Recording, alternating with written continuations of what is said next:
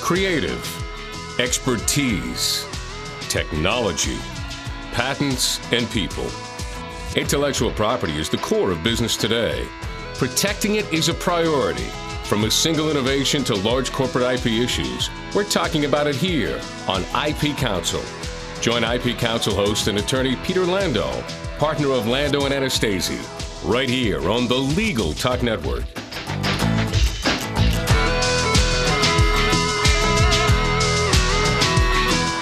Welcome. Welcome to IP Counsel on the Legal Talk Network. I am Peter Lando, partner with the Cambridge, Massachusetts intellectual property law firm Lando and Anastasi, where our practice includes all areas of intellectual property law. Of course, you can learn more about our firm at lalaw.com. I'd like to take this time to thank our sponsors, Samet and Company, certified public accountants at www.samet cpa.com, and Sentinel Benefits and Financial Group, a single source provider for all of your employee benefits and financial needs at www.sentinelgroup.com. On today's show, we will discuss the recently proposed and perhaps soon to be implemented new generic top level domains, otherwise referred to as GTLDs. As you may know, GTLDs are internet extensions such as .com or .org, .edu, uh, .gov. Uh, there are 21 generic top-level domains at this time. The Internet Corporation for Assigned Names and Numbers, otherwise known as ICANN, is the organization responsible for coordinating the Internet's identifiers, including the domain name system.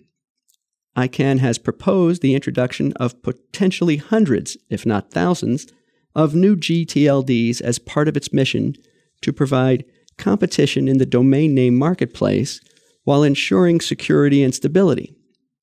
ICANN will be meeting next month in Singapore to potentially finalize plans for the expansion of GTLDs.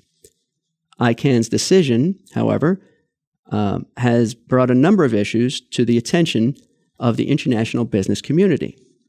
What are these issues, and how has ICANN's plan for new GTLDs addressed concerns of the business community?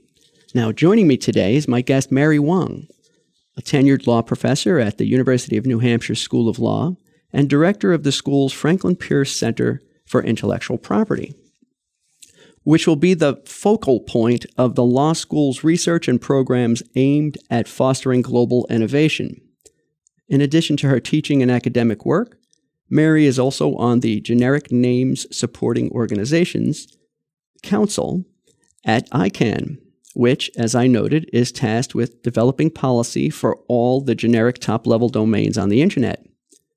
She also currently serves as the vice chair of the council and, as such, has been intimately involved with the efforts by ICANN to launch this unprecedented number of new generic top level domains uh, this year.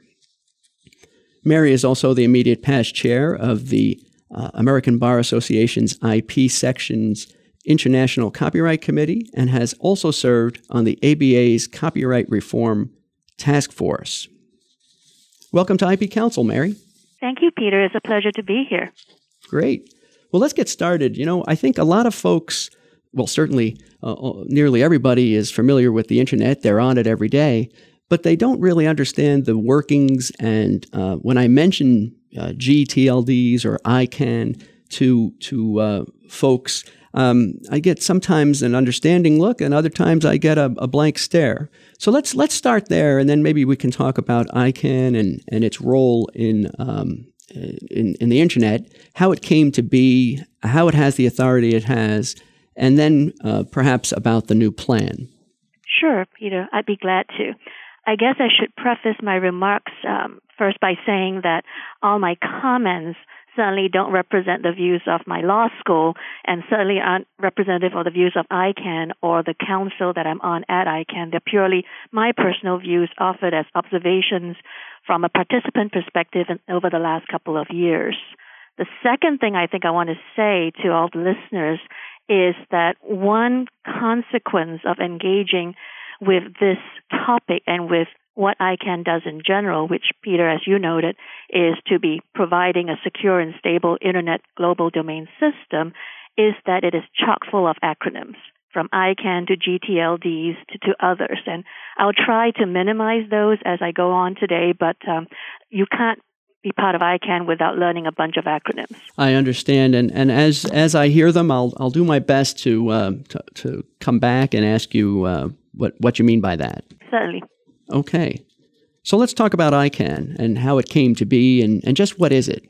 Well, it's a fairly interesting story, and I'll try to keep it brief as everybody knows, more or less, I think the internet as we know it today was not the internet as conceived, if you could even say it was conceived by anybody. It almost was an accident that was created as the result of research done by the US government, academics, and institutions in the United States. And it was really a branch of DARPANET, which was a defense installation. And at some point in time, the non military aspects of what was the budding uh, internet was given over to the National Science Foundation. Um, this was probably in the, I'm, I'm not going to be specific about the dates, but we're probably talking about the very early 90s. And at that time, e-commerce wasn't even taking off in the way that it would in the dot-com boom. And the people using what was the internet then didn't have the World Wide Web and really were just a handful of academics. But as interest in using this system as a global system of communications and commerce grew, the U.S. government took a very wise decision, in my view, to divest itself of control and ownership of the internet. Um, there were a bunch of very talented technical people, engineers, and policy people who were working on various aspects of the internet from the technical protocols to some of the broader policy issues. And there was quite a lot of toing and froing as to who should be in charge. Should it be based outside the U.S.? Should it be a government based organization? Should it be purely within the technical community? Uh, the long and the short of it was that ICANN was created in 1998 as a California based nonprofit corporation, but with a fairly clear mandate to be as inclusive of the global community as possible so that in its decision makings it would be based on consensus and it would involve the input of a large group of diverse stakeholders from governments to businesses to individual users. And in the 10 11 years since then it's been touted as an example of a multi-stakeholder model of global governance whether it works or not, or how well it works, is a matter of opinion, though. But that's essentially what ICANN is, which is somewhat surprising to people, I think, who either think of it as a, UN based organization or something run by governments or a purely US um, focused creation. It is none of this. That's great. That's great to hear, and it is it is a fine example of what the market can can uh, create. I understand there to be 21 generic top level domain right domain names at the moment. And um, why the need to expand? Well, it's interesting you asked that, and I should say that this effort to expand the domain name space at the global level or the G level, the generic level, um, has been a work in progress for some time. In fact, the Generic Name Supporting Organization, or the GNSO, which is the group that's charged with developing policy within ICANN for all the generic top level domains, issued a report recommending this expansion in 2007. And that report was approved by ICANN's board of directors in 2008. And here we are in 2011, so it's been a few years in the making. But if you look back at the GNSO Council's report of 07, you'll find that there was a lot of investigative inquiry, there were a lot of discussions, papers, and so forth. And one of the things that the report says is that the decision to expand is actually consistent with past decisions that ICANN has taken. The big difference, of course, is that in the past, in 2000 and in 2004, which are the two previous rounds, the number of domains were very strictly limited and there was a taxonomy or framework within which those were released, whether it's .aero or .biz or .info. So the scale of this is unprecedented, but the assertion is that this is in line with ICANN's mission. And part of what was backing that up was that experience in the two previous rounds I had mentioned showed that it actually works, that, that does not present security or stability issues in the system. And statistical data from 2000, from 04 up to 07 showed an amazing increase in the number of domains that were registered in just the few allowed generic top level domains, something in the, in neighborhood of 60 million, um, up from 30 million in three years or something. So after some study, the decision was taken based on a perception that there was or is a lot of demand amongst businesses and consumers for an increasing number of domain names, and the idea that as there is a greater amount of choice, that there'll be greater competitiveness and certainly there'll be pricing and market benefits out of it. So, in a nutshell, that was pretty much the thinking behind the recommendations in 07. I see.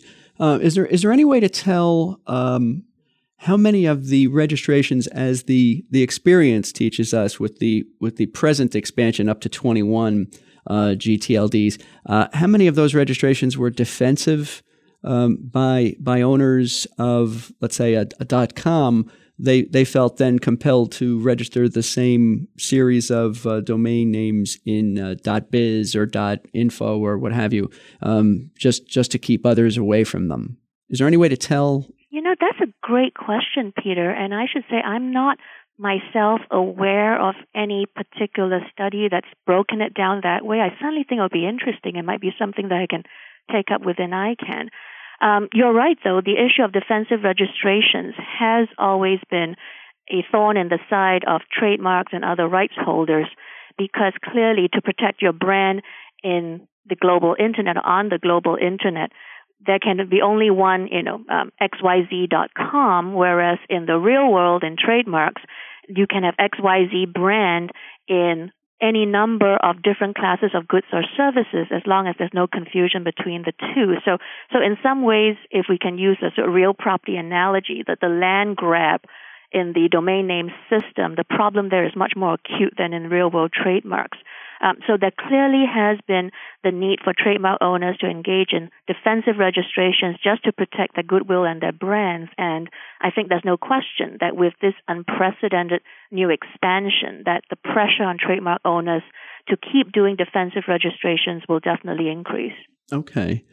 Okay. Well, let's let's talk a little about um, the the GTLDs and and what types of um, top level domains? Uh, what what are some limitations on what these new TLDs could could be? Well, there's a number of limitations in different areas. Um, maybe I could start by talking about barriers to entry. Um, there are costs associated with applying for a new GTLD, and certainly with actually establishing all the technical, financial, and other commitments that one would be required by ICANN to even have a generic top level domain. So, for example, the application fee itself, which is supposed to be on a cost recovery basis for ICANN, has been set at 185,000 US dollars, which is a not insignificant amount, even for a fairly large corporation. Mm-hmm. On top of that, it's been estimated that the cost, you know, for the on the technical side and feasibility and, and what have you, of even getting up and running all the registry services that you need is at least another half a million US dollars. So cost wise, it's, you know, it, it can be prohibitive for a, a smallish business and it is something to consider even for a larger corporation. Then there are obviously the technical considerations and the business considerations of whether, let's say, you know, I'm going to use, go back to brand owners, whether you are Nike or Apple or, you know, Fuji or Morgan Stanley.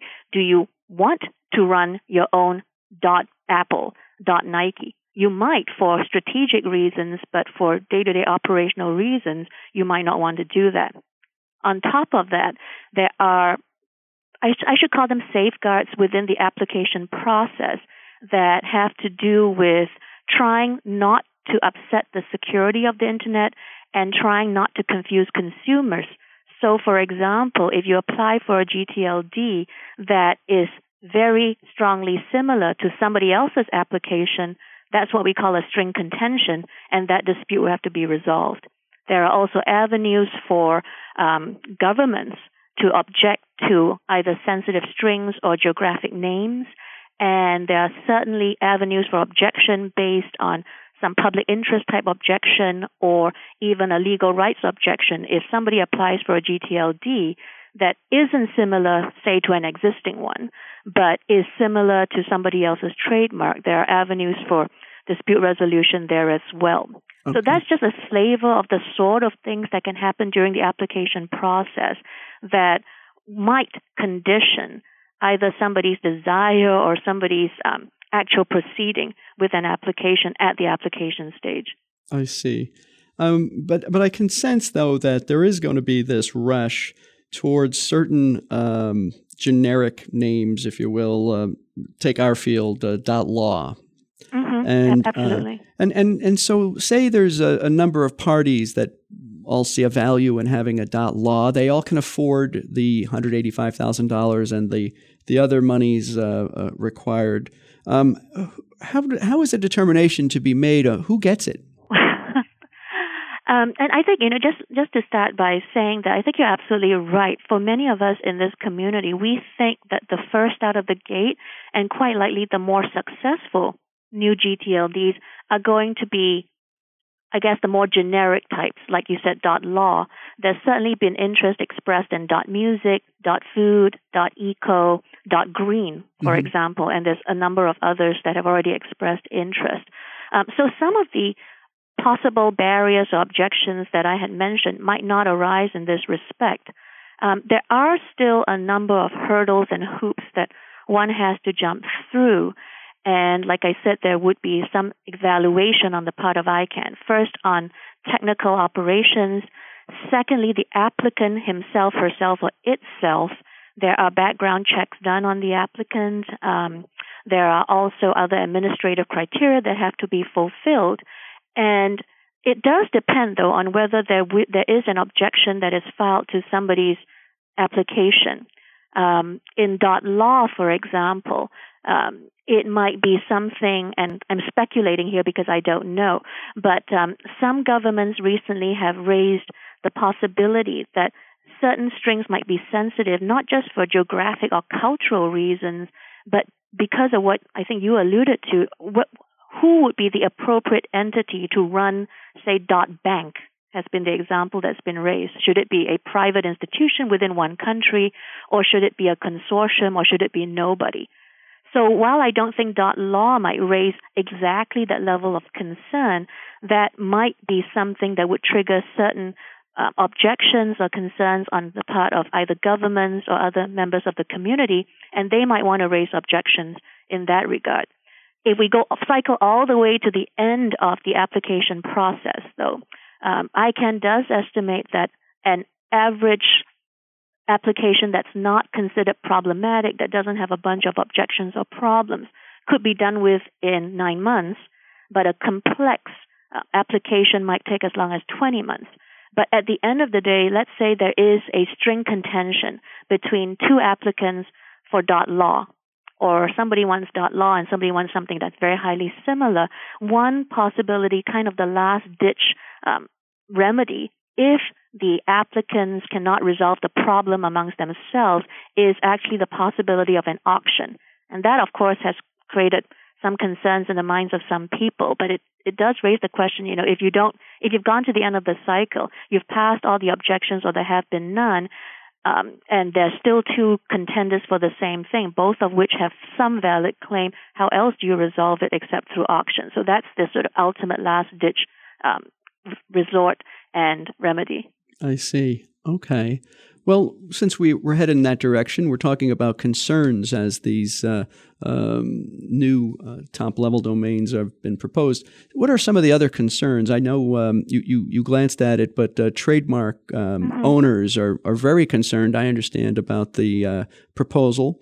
Um, maybe you can share some of those concerns. Absolutely. Um, and I don't think I mentioned that a couple of years ago, the ICANN board in response to the community uh, concerns that were expressed through various comment periods, like I said, ICANN is supposed to be a bottom-up multi-stakeholder organization, had designated four overarching areas of concern, one of which was trademarks, Others included malicious conduct like phishing and so forth.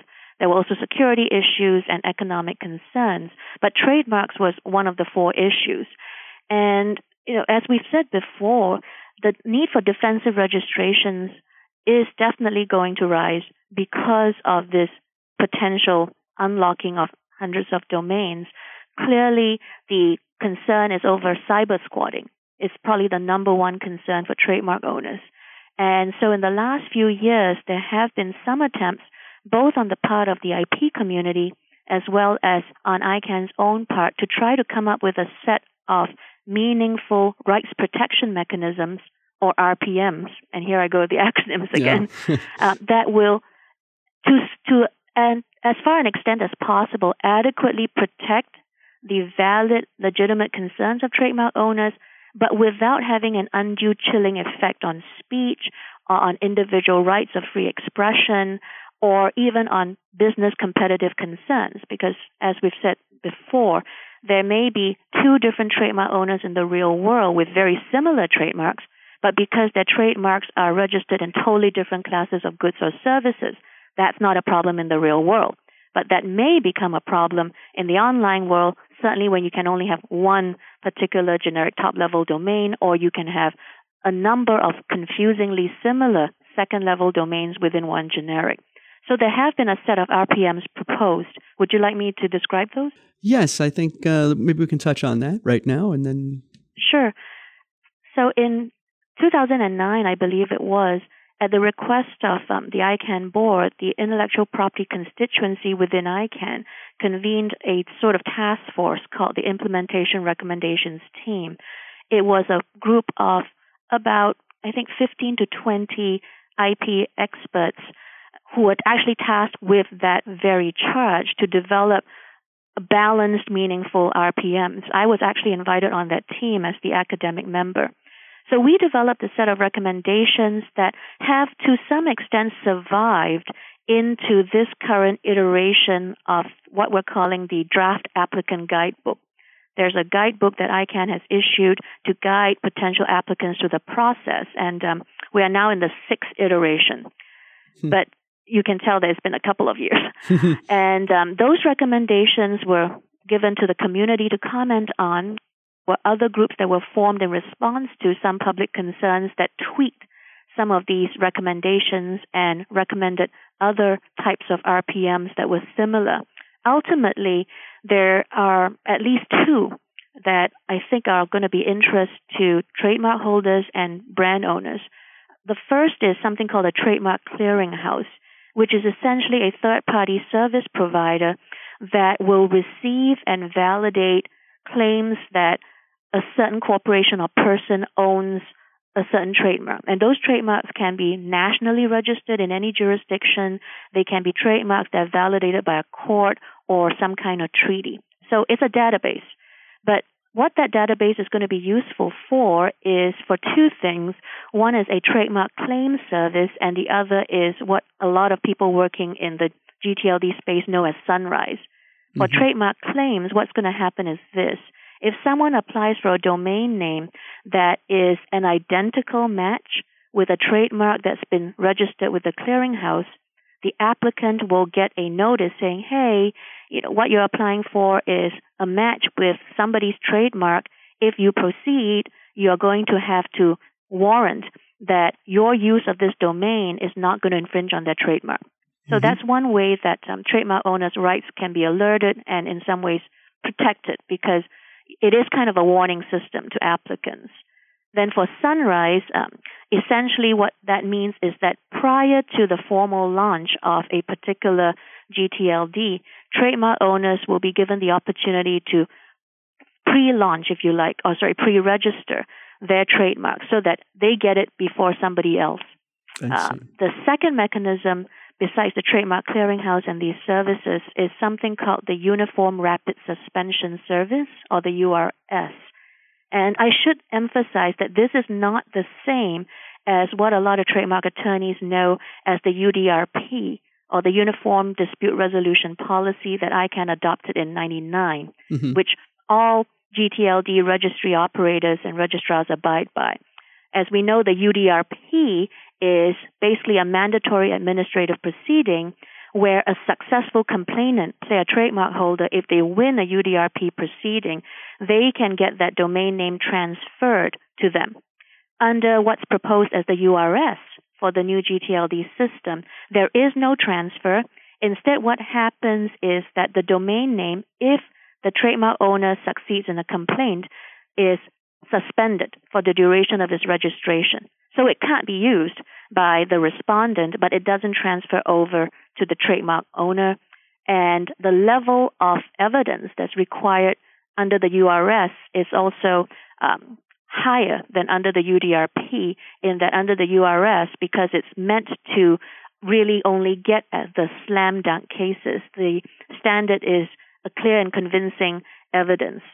So the idea is to provide a quick and um, rather preliminary solution to trademark owners that is supplemental to the UDRP so that trademark owners can start off using the URS, which is supposed to be cheap as well. I think the estimate is a few hundred dollars. And if they win on that and they get the domain name suspended, they may choose to proceed with a full UDRP proceeding or, you know, with litigation in a national court or something. So those are the two main RPMs that are in the current iteration of the guidebook.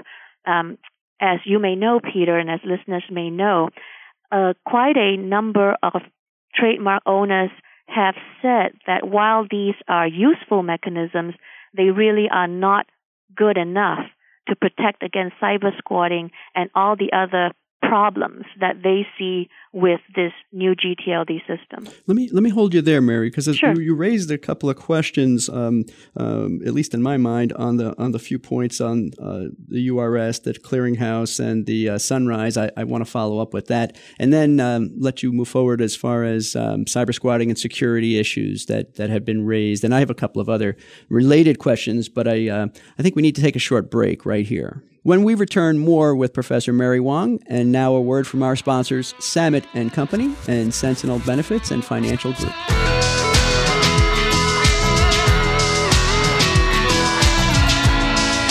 As a business professional or personal investor, you're continually managing change. Samet and Company, certified public accountants, provides audit, tax, accounting, and financial expertise to help you plan for and manage change in ways that yield predictable long-term benefits. At Samet, you can count on a level of integrity that is beyond compare. Our dedicated team consistently puts forth the extra effort to deliver timely, resourceful solutions. At Samet, it's about your success, not ours. Call us now at 617 731 1222. That's 617 731 1222. Or visit us at samet cpa.com. Hi, Tom. This practice management conference is great. I'm getting lots of good ideas about managing our firm. Me too. The last session was really interesting. Sentinel Benefits and Financial Group. They were talking about saving for retirement with cash balance plans. What are those? It's a special type of defined benefit plan. It looks like a profit sharing plan. And what's so special about them? The contributions to the partners can be as much as $200,000, and we don't need to increase the contributions to our other employees by much at all. So, can any firm use a cash balance plan? The speaker from Sentinel Benefits said it works best for more senior partners. Our partners haven't been able to put much into the 401k plan at all lately. You should give Sentinel Benefits a call at 781 914 1200 or visit sentinelgroup.com. That's S E N T I N E L group.com for more information. That was sentinelgroup.com. S E N T I N E L group.com. Or call 781 914 1200 for more information.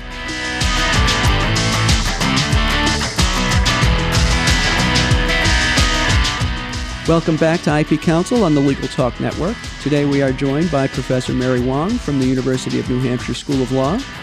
Mary, when we uh, when we broke, you had just started getting into um, security or, or cyber squatting issues, and I, I rudely interrupted. I, I wanted to go back just a little bit and and close on the trademark clearinghouse, the the sunrise provisions, and the relationship of URS and UDRP. So, for instance, um, with regard to the trademark clearinghouse that you mentioned as a protection for trademark owners, is it um, is there a fee associated for uh, the registration? There is a fee. It's not clear what it is yet um, because it's still somewhat general at this point because we don't even know who the likely provider of the clearinghouse will be. But the latest iteration of the guidebook makes it very clear that trademark owners will have to pay to register their marks in the clearinghouse. Okay. Because I thought it was a great idea myself, but I thought, okay, here's a, here's an expense trademark owners are going to have to uh, assume, as they would in any policing role as a trademark owner. It's a it's a duty, it's an obligation. What what about the sunrise period? Now, how how is that going to work? Well, again, I think that it's not clear what the cost will be. It really does depend on who the registry operator for the GTLD is and what they charge. I would imagine that some guidance can be gotten from the sunrise periods of more recent launches of interest to trademark owners like .eu, .asia, or even the uh, redelegation of .co quite recently for a kind of ballpark figure. But we probably won't know until the registry operators gear up to launch their services. I see. Okay, and then and then uh, one other thing um, um, caught my mind as you were as you were mentioning it the the URS uh, provisions and and that the uh, the ability to uh, suspend a a, a problematic um, um, domain, uh, but not necessarily uh, transfer it. And that got me to thinking about well, what if there's a um, a dot brand, for example, uh, becomes a new top level domain, and uh, let's say it's Nike dot brand, but it's not registered by Nike it's mm-hmm. registered by um, a competitor or even just some cyber squatter, somebody just saying, hey, I'm going to register Nike under the new top level. Um, Nike, um, my understanding was that would still have the ability then to bring a UDRP action to to uh, say, hey, that was registered in bad faith. Yes, they would actually, and it's interesting because the two are different but complementary.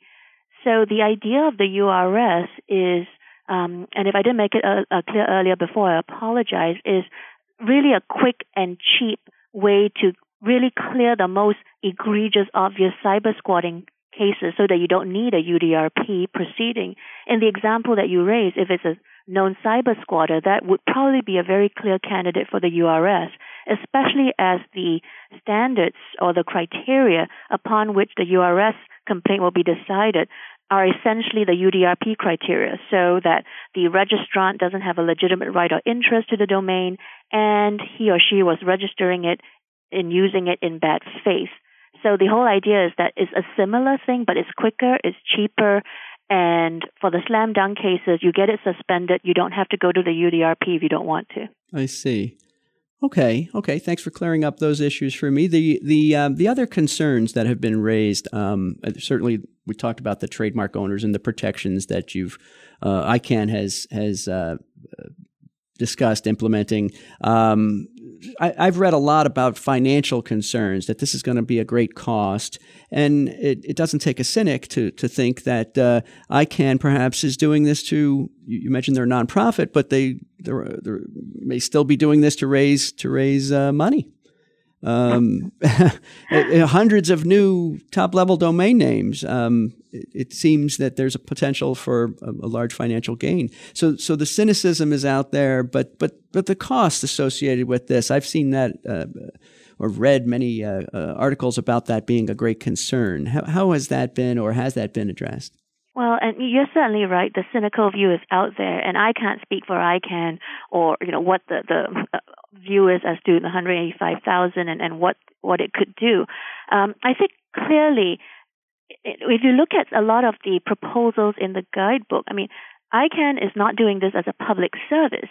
A lot of the costs and charges are on a cost recovery basis at the very least. Um, at the same time, ICANN has always maintained that this is a great business opportunity for potential new registries, for existing registries, and certainly for the hundreds of registrars out there. And this is even before we get to, you know, the enterprises, the corporations, the businesses that might want to expand beyond a dot com and increase its brand reputation. So in terms of revenue generating opportunities, I do think we have to look beyond ICANN and, and look at the possible business benefits that could be generated kind of like a domino effect if you go down the line. Um, I, I think there is no question that ICANN will come out cash positive out of this, but um, I have to say I don't myself subscribe to the cynical view that, or the overly cynical view that the only re- reason they're doing this is to make money for themselves. Um, they might be part of it, but I'm sure that's not the only reason. Okay, um, I, I'm thinking if the if the floodgates are opened here, the number of top level new top level domain names could be thousands. Um, how how is the uh, how are you planning for that? Is it is it just a free for all right at the okay? It's as of January first, you can do it, and and now here's thousands and thousands of new top levels, or is it going to be staged? Um, are there any limitations as to what these words can be, um, characters, or um, maybe you can can fill us in with a little of that? Well, you raise a great point, and, and there's a lot of things that we can talk about within that. Um, first, let me back up a bit and go back to the financial question, because one thing that I think I should mention, because this has been the concern of a number of governments, and certainly amongst much of the community within ICANN itself, is how do you provide assistance, and should you provide assistance to developing countries? to poor communities um, and to other worthy, needy applicants who really aren't as wealthy to come out of the 185 plus the 500,000 to launch and so forth. So there is a policy effort within ICANN to try to develop some mechanisms to help those applicants through that process. I just wanted to make that point. Uh, on your question, there, there are a number of things that, that have been talked about, and it's quite clear that we are probably looking at the system being able to handle at least a few hundred applications and new GTLDs. The number that I've heard is between 500 to 1,000. So clearly there's been a lot of technical uh, analysis that's gone into that. What ICANN will probably do is to stagger the applications in terms of various rounds so that when, I, I say when, not if, the new program is finalized and announced, um, there will be a first round that will last for two months and that will probably attract the few hundreds that that ICANN's expecting. It's not clear whether or when there will be a second round. I assume that there will be lessons learned from the first round that will go into some of the processes for the second round. So it may be a couple of years out before we see a second round announced.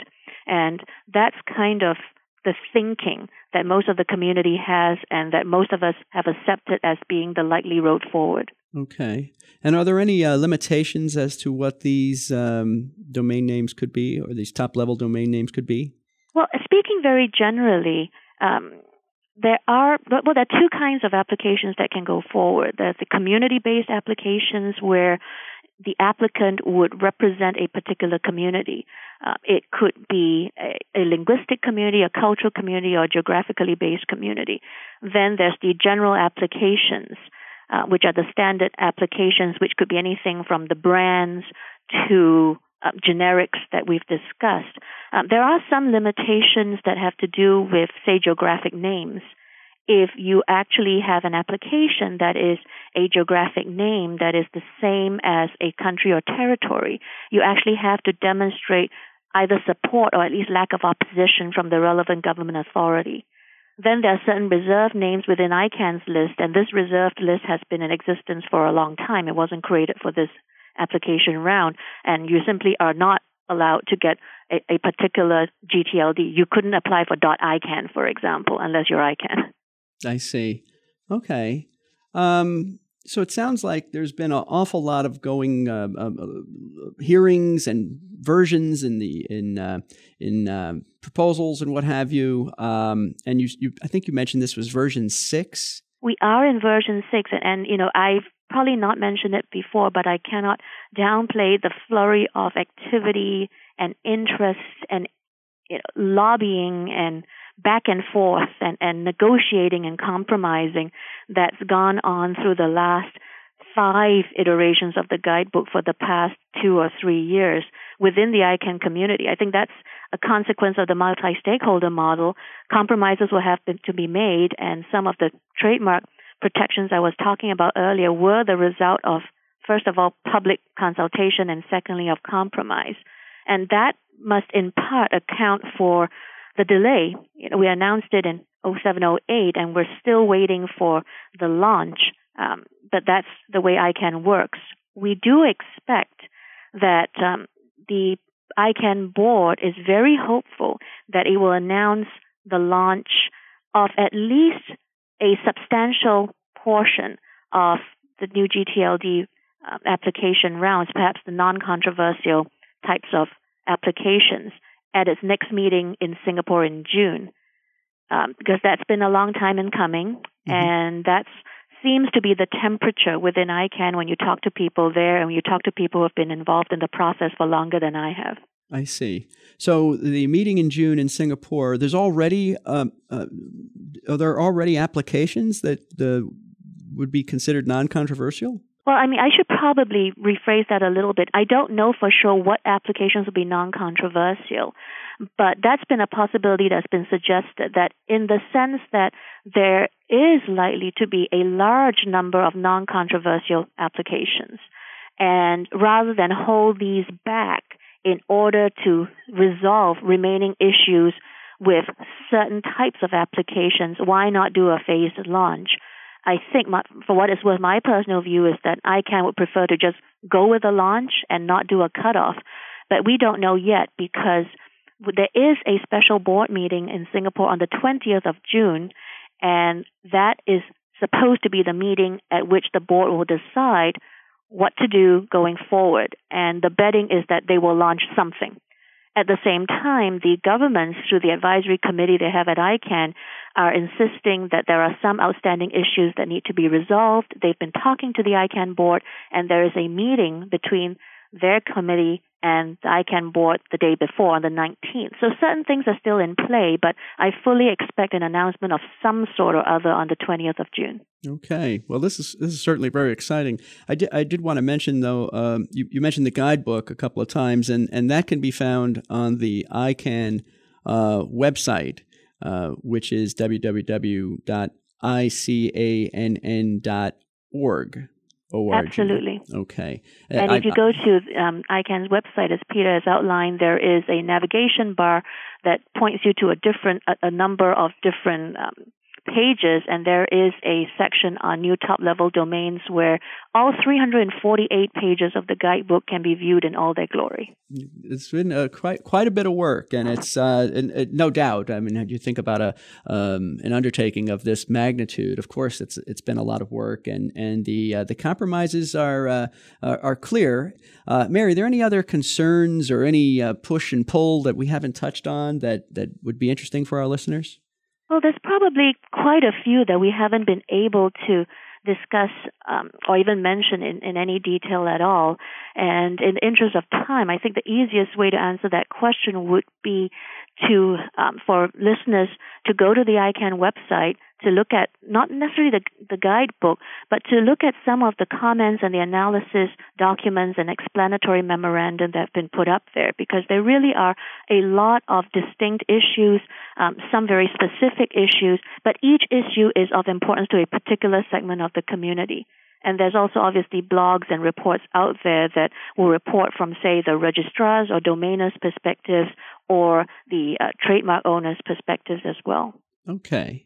Thank you, Mary. Um, that about does it for this edition of IP Counsel. Remember, you can find all of our shows at LegalTalkNetwork.com. You can also subscribe to this program through iTunes. Uh, very special thanks to my guest, Mary Wong, for joining me today. Uh, Mary, uh, if someone wants uh, more information on this topic, how can they reach you? Well, I would be very happy to answer any questions anyone would have. You can get me on email at mary.wong at law.unh.edu or you can find my bio on the webpage for UNH Law, which is law.unh.edu. And that reminds me, um, just uh, just a little aside, Mary. Um, I understand you're you're just taking over the uh, as the director of the uh, Franklin Pierce Center for Intellectual Property. Can you just give us a brief uh, uh, description of what that's all about? Certainly, and it's a really exciting opportunity. As a number of listeners might know, the Franklin Pierce Center for Intellectual Property is a brand new institution being launched by UNH Law in consequence of the school's affiliation with the University of New Hampshire, because we were previously the Franklin Pierce Law Center. Uh, we are ranked number four in the U.S. for IP education, and we are known globally for IP training, education, and research. So the idea behind the center is to provide a home for all of our programs, as well as a base for us to find new partners, to expand our programming, and to update our educational curriculum. So hopefully I'll be able to come back and talk more about that on your program at some point, Peter. Well, that's outstanding, Mary. Sounds like you're uh, you're in in the lead in a bunch of exciting uh, ventures. Probably too much, but um, it, these are exciting times for all of us in the IP field. Very good. Uh, and of course, you can contact me at lalaw.com or email me directly at plando at lalaw.com. Join us next time for another episode of IP Counsel, and have a great day, everyone. The views expressed by the participants of this program are their own and do not represent the views of, nor are they endorsed by, Legal Talk Network, its officers, directors, employees, agents, representatives, shareholders, and subsidiaries. None of the content should be considered legal advice. As always, consult a lawyer.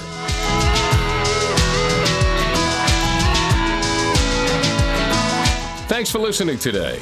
Join us again on the next edition of IP Counsel, talking law and IP, right here on the Legal Talk Network.